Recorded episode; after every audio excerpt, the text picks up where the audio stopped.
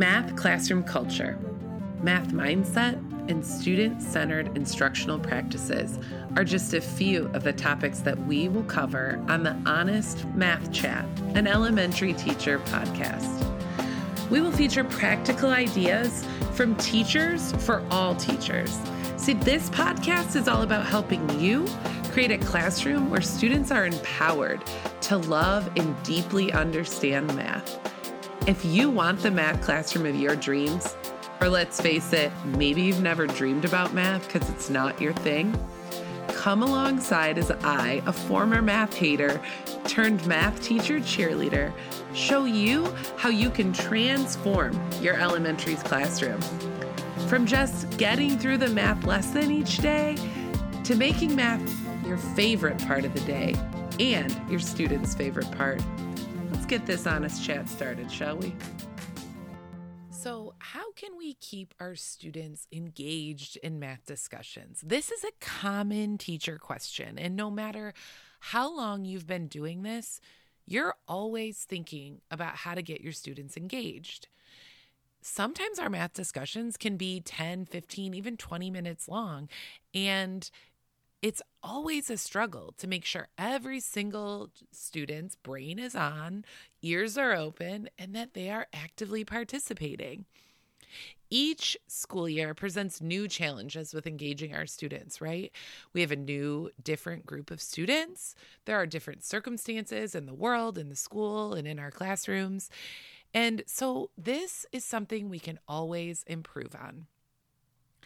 I don't know about you, but after a really great lesson, I'm always reflecting on it, saying, What did I do well there? What happened? What made that so great? And I think we should start with just reflecting, of course, because, you know, we're teachers and we know reflection is what helps us move our practice forward. But I've decided recently well, okay, so I was at a conference recently and the speaker was talking about reflection and um, actually time management and how reflection can really help you. But he was saying that reflection in and of itself isn't enough, that we need a coach or a trusted friend to push us. To take what we have reflected on and help us act on it, to hold us accountable to those reflections. And that shook me a little bit because I feel like as teachers, we pride ourselves on reflecting.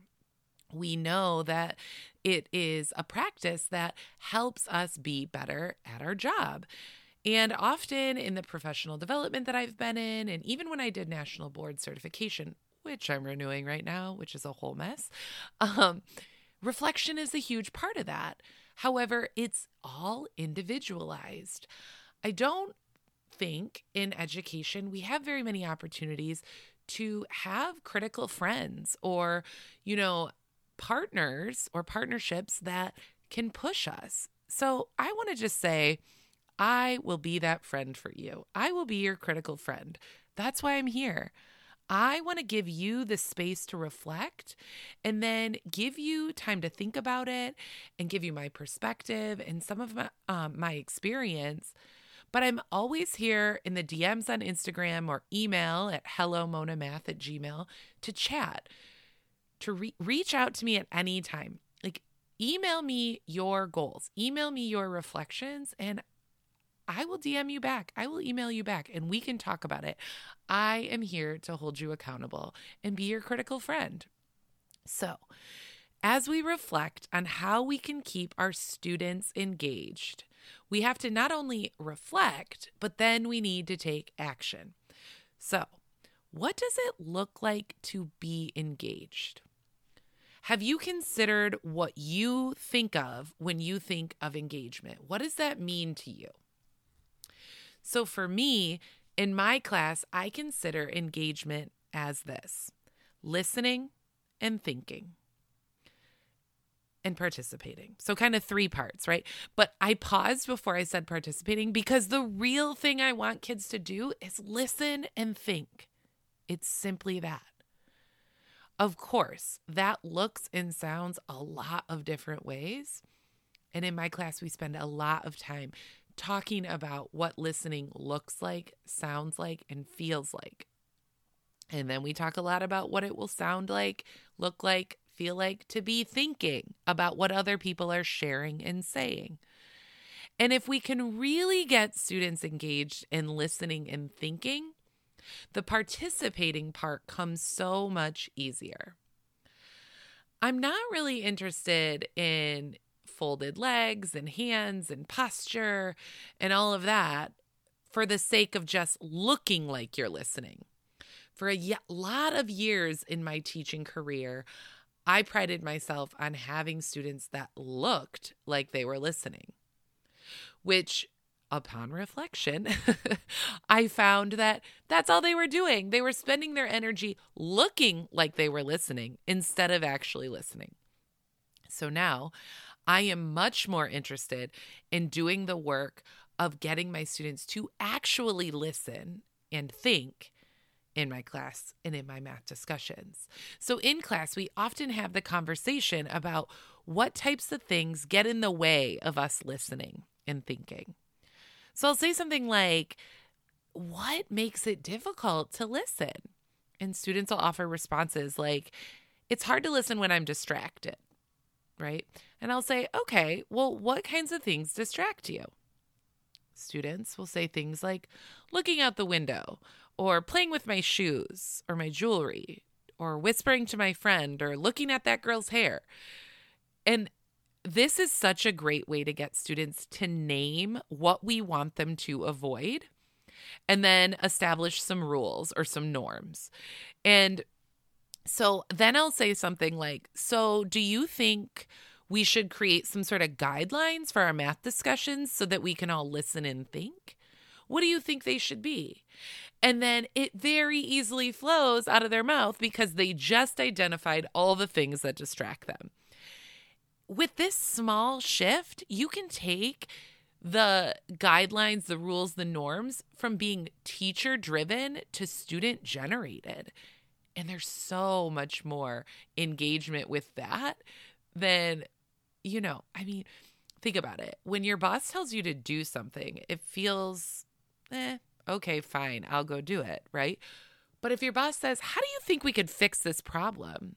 and lets you suggest a few solutions and then says, Yeah, that sounds great. How about we do the second one? Or, Yeah, let's try all three. Go ahead and get started on that. You are motivated because you are invested because that was your idea. And so the same is true about engaging our students in discussions by letting them name what they want the rules to be for engagement. They are invested. They are more willing to follow them, hold each other accountable, hold themselves accountable because it was their own idea.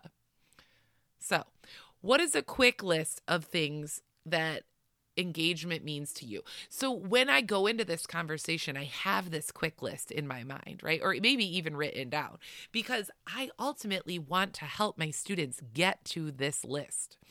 So you can make an anchor chart and then you can refer back to it with your students and check out, you know, all the things that they kind of identified. So usually I'm aiming for my students to say something about eye contact, something about a calm body, you know, not fidgeting, not playing with things. Talk about how they have to use silent signals to show us like what they're thinking without speaking, and something about having their mind on, you know, not letting their mind wander and really be thinking about what we're talking about and keeping their mind on task.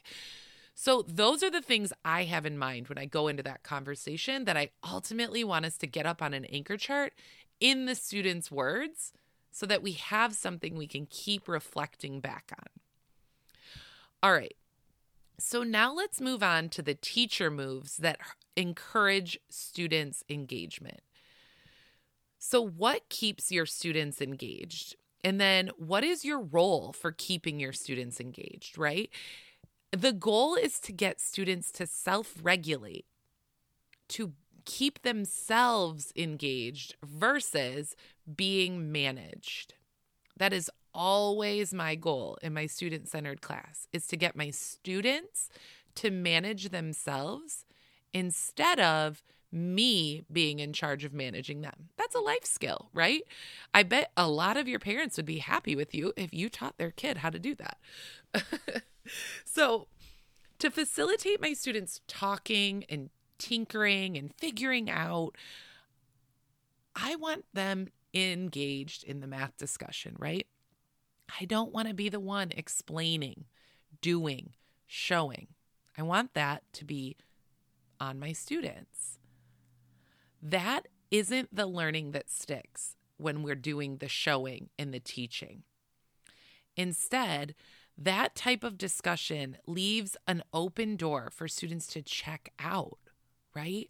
When I start telling them how to do it, boom, eyes on the window. They're thinking about video games.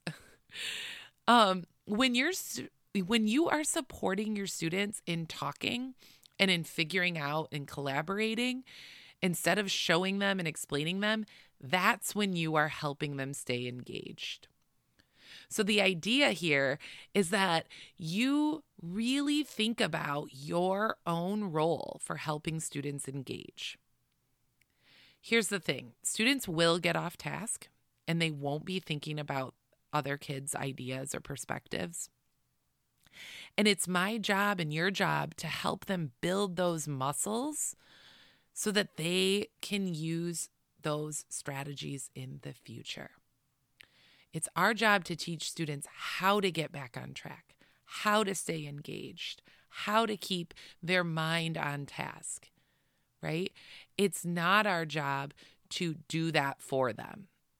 And I'm not saying never redirect your student or don't, you know, do certain things to keep them on task. I'm more saying our general approach here has to be teaching the students how to do it instead of doing it for them. So we have to build their capacity to stay engaged. It's a skill like anything else that we're going to practice. So we know that they will continue to get better and better at staying focused and participating as we teach them how and give them practice time. So don't expect that they will just be able to stay engaged and excited and thinking and listening and all the things the first time you do a math discussion or even a month in. That doesn't mean you should stop doing it. You can build your students' capacity to be engaged and self regulate by building in body breaks, movement breaks into the math discussion. Observe your students and consider what they need. So watch them, right? Maybe this is the time where we need to move to a turn and talk so everyone can use their voice, right? Re engage everyone. Or maybe they are getting wiggly. That's when we insert that body break. Use strategic partners. So you know your students, right? You know their strengths and their weaknesses, both socially, emotionally, and mathematically. So pair them up when we come to the carpet to do our math discussion, you sit by your strategic partner. Give it a fun name. That's the person they turn and talk to, right? That is kind of that accountability partner for them. Then you can be strategic in pairing up the kid that maybe doesn't talk with someone who likes to talk a lot, but is also really um, upfront about welcoming in the other person. I have several of those students in my class that really are good naturally at holding their partners accountable for talking. They're warm, they're welcoming, and they always make sure their partner has a turn. Those are the people you pair up together. And as I just said, make sure to use turn in talks. It's such a good way to give everybody a chance to kind of engage and, you know, get talking using their voice um, I also like to use another one that's quick and easy without turning their whole body. They can just kind of lean in and do um, what I like to call put your heads together. And this is for e- even quicker turn and talk. Put your head together and tell the person the answer, right? Just something super simple. Or what was that vocabulary word again? Just put your heads together. Um, and then use checks for understandings. That could be give me a four, three, two, or one. How do you feel about your ability to do this? Or thumbs up, thumbs down, thumbs in the middle. Do you understand what George is saying? So, kind of give those signals for checks for understanding so that you know who's with you and who's not, who agrees, who disagrees. Give me a, you know, four, three, two, one. Those are all ways to just make sure that you are checking in to see who's with you and who might need a little bit of help. All right. But a quick reminder here about your classroom community. If your math classroom community is not like strong and vibrant, this is not going to work. Your classroom community lays the foundation for self regulation.